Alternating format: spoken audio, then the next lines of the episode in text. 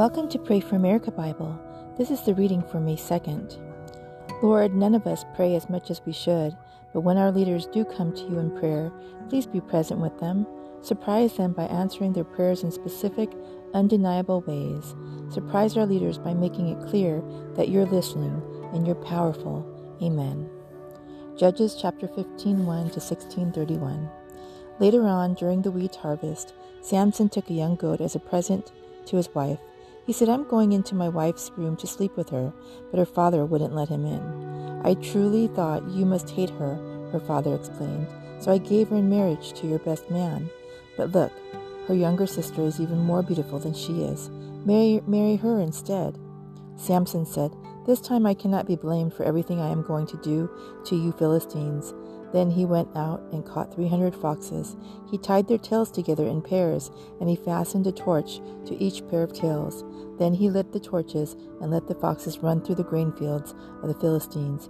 He burned all their grain to the ground, including the sheaves and the uncut grain. He also destroyed their vineyards and olive groves. Who did this? the Philistines demanded. Samson was the reply, because his father in law from Timnah gave Samson's wife to be married to his best man.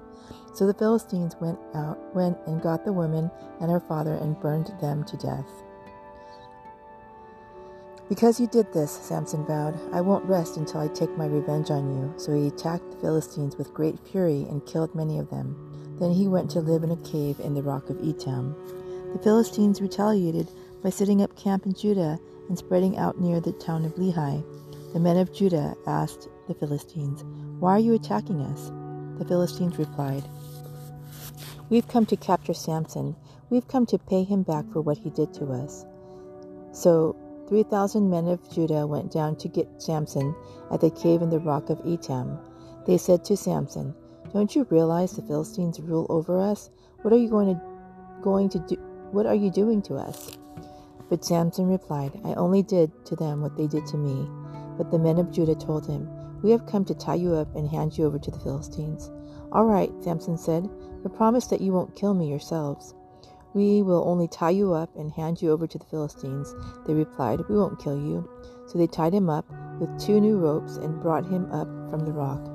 As Samson arrived at Lehi, the Philistines came shouting in triumph. The Spirit of the Lord came powerfully upon Samson, and he snapped the ropes on his arms as if they were burnt strands of flax, and they fell from his wrists. Then he found the jawbone of a recently killed donkey. He picked it up and killed 1,000 Philistines with it. Then Samson said, With the jawbone of a donkey, I've piled them in heaps. With the jawbone of a donkey, I've killed a thousand men. When he finished the boasting, he threw away the jawbone, and he played and the place was named Jawbone Hill. Samson was now very thirsty, and he cried out to the Lord, You have accomplished this great victory by the strength of your servant. Must I now die of thirst and fall into the hands of these pagans? So God caused water to gush out of a hollow in the ground at Lehi, and Samson was revived as he drank. Then he named that place the spring of the one who cried out, and it is still in Lehi to this day. Samson judged Israel for 20 years during this period when the Philistines dominated the land. One day, Samson went to the Philistine town of Gaza and spent the night with a prostitute. Word soon spread that Samson was there, so the men of Gaza gathered together and waited at night at the town gates. They kept quiet during that night, saying to themselves, When the light of morning comes, we will kill him. But Samson stayed in bed only until midnight. Then he got up, took hold of the doors of the town gate, including the two posts, and lifted them up, bar and all. He put them on his shoulders and carried them all the way to the top of the hill across from Hebron. Some time later, Samson fell in love with a woman named Delilah, who lived in a valley of Sorek. The rulers of Philistines went to her and said, Entice Samson to tell you what makes him so strong and how he can be overpowered and tied up securely. Then each of us will give you 1,100 pieces of silver. So Delilah said to Samson, Please tell me what makes you so strong and what it would take to tie you up securely. Samson replied, If I were tied up with seven new bowstrings that have not yet been dried, I would become as weak as anyone else. So the Philistines' rulers brought Delilah seven new bowstrings, and she tied Samson up with them. she had hidden some men in one of the inner rooms of the house, and she cried out, Samson, the Philistines have come to capture you. But Samson snapped the bowstrings as a, pe- as a piece of string snaps when it is burned by a fire. So the secret of his strength was not discovered. Afterward, Delilah said to him, You've been making fun of me and telling me lies. Now please tell me how you can be tied up securely. Samson replied, If I were tied up with brand new ropes that had never been used, I would become as weak as anyone else. So Delilah took new ropes and tied him up with them. The men were hiding in the inner room as before, and again Delilah cried out, Samson, the Philistines have come to capture you. But again Samson snapped the ropes from his arms as if they were thread. then Delilah said, You've been making fun of me and telling me lies. Now tell me how can how you can be tied up securely. Samson replied, If you were to weave the seven braids of my hair into the fabric on your loom and tighten it with loom shuttle, I would become as weak as anyone else.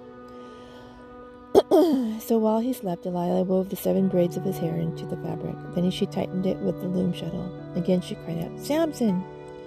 The Philistines have come to capture you. But Samson woke up, pulled back the loom shuttle, and yanked his hair away from the loom and the fabric. Then Delilah pouted. How can you tell me I love you when you don't share your secrets with me? You've made fun of me three times now, and you still haven't told me what makes you so strong. She tormented him with her nagging day and day after day until he was sick to death of it. Finally, Samson shared his secret with her. My hair has never been cut, he confessed, for I was dedicated to God as a Nazarite from birth. If my head were shaved, my strength would leave me, and I would become as weak as anyone else. Delilah realized he had finally told her the truth, so she sent for the Philistine rulers. Come back one more time, she said, for he has finally told me his secrets. So the Philistine rulers returned with the money in their hands. Delilah lulled Samson to sleep with his head in her lap, and then she called in a man to shave off the seven locks of his head, his hair. In this way she began to bring him down, and his strength left him. Then she cried, Samson, the Philistines have come to capture you. When he woke up, he thought, I will do as before and shake myself free. But he didn't realize the Lord had left him. So the Philistines captured him and gouged out his eyes. They took him to Gaza, where he was bound with bronze chains and forced to grind grain in the prison. But before long, his hair began to grow back. The Philistine rulers held a great festival, offering sacrifices and praise it, praising their god, god Dagon. They said, Our God has given us victory over our enemy Samson. When the people saw this, they praised their God, saying, Our God has delivered our enemy to us. The one who killed so many of us is now in our power. Half drunk by now, the people demanded, Bring out Samson so he can amuse us. So he was brought from the prison to amuse them, and they had him stand between the pillars supporting the roof. Samson said to the young servant, who was leading him by the hand, Place my hands against the pillars that hold up the temple. I want to rest against them. Now the temple was completely filled with people. All the Philistine rulers were there, and there were about 3,000 men and women on the roof who were watching as Samson amused them. Then Samson prayed to the Lord Sovereign Lord, remember me again, O God. Please strengthen me just one more time. With one blow, let me pay back the Philistines for the loss of my two eyes. Then Samson put his hands on the two center pillars that held up the temple. Pushing against them with both hands, he prayed, Let me die with the Philistines. And the temple crashed down on the Philistine rulers and all the people. So he killed more people when he died than he had during his entire lifetime. Later, his brothers and other relatives went down to get his body. They took him back home and buried him.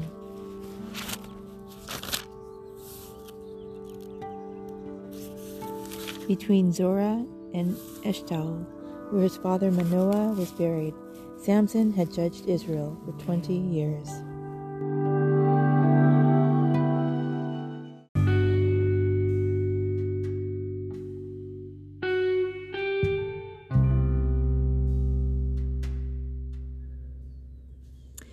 Chapter 2, 1 to 25. The next day there was a wedding celebration in the village of Cana in Galilee. Jesus' mother was, was there, and Jesus and his disciples were also invited to the celebration. The wine supply ran out during the festivities, so Jesus' mother told him, They have no more wine. Dear woman, that's not our problem, Jesus replied. My time has not yet come. But his mother told the servants, Do whatever he tells you. Standing nearby were six stones water jars used for Jewish ceremonial washing. Each could hold 20 to 30 gallons. Jesus told the servants, Fill the jars with water. when the jars had been filled, he said, Now dip some out and take it to the master of ceremonies. So the servants followed his instructions. when the master of ceremonies tasted the water that was now wine, not knowing where it had come from, though of course the servants knew, he called the bridegroom over.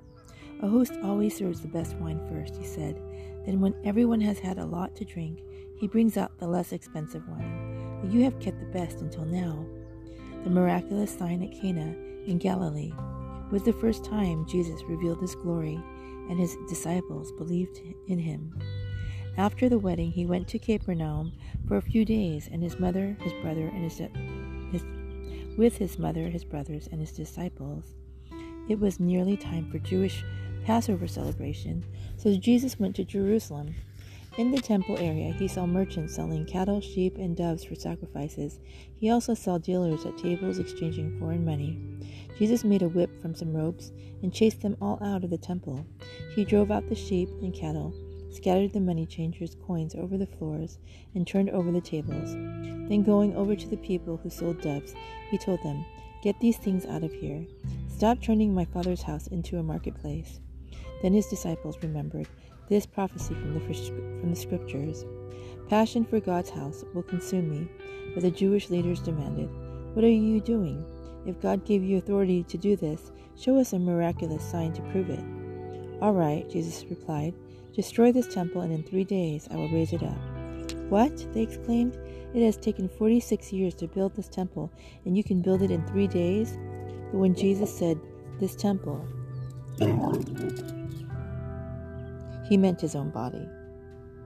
After he was raised from the dead, his disciples remembered he had said this, and they believed both the scriptures and what Jesus had said. Because of the miraculous signs Jesus did in Jerusalem at the Passover celebration, many began to trust in him. But Jesus didn't trust them because he knew all about people.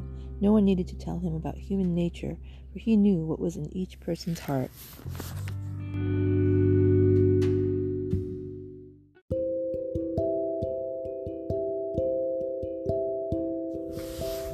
Psalm 103 1 to 22. Let all that I am praise the Lord with my whole heart. I will praise his holy name. Let all that I am praise the Lord. May I never forget the good things he does for me. He forgives all my sins and heals all my diseases. He redeems me from death and crowns me with love and tender mercies. He fills my life with good things. My youth is renewed like the eagles.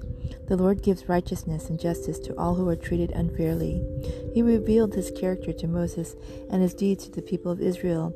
The Lord is compassionate and merciful, slow to get angry and filled with unfailing love. He will not constantly accuse us, nor remain angry forever. He does not punish us for all our sins. He does not deal harshly with us as we deserve. For his unfailing love towards those who fear him is as great as the height of the heavens above the earth. He has removed our sins as far from us as the east is from the west. The Lord is like a father to his children, tender and compassionate to those who fear him. For he knows how weak we are. He remembers we are only dust. Our days on earth are like grass. Like wildflowers, we bloom and die. The winds blow and we are gone, as though we had never been here. But the love of the Lord remains forever with those who fear him. His salvation extends to the children's children of those who are faithful to his covenant, of those who obey his commandments. The Lord has made the heavens his throne. From there he rules over everything. Praise the Lord, you angels, you mighty ones who carry out his plans, listening for each of his commands. Yes, praise the Lord, you armies of angels who serve him and do his will. Praise the Lord, everything he has created, everything in all his kingdom. Let all that I am praise the Lord. Proverbs chapter 14, 17 to 19. Short tempered Short tempered people do foolish things, and schemers are hated. Simpletons are clothed with foolishness, but the prudent are crowned with knowledge. Evil people will bow before good people. The wicked will bow at the gates of the godly.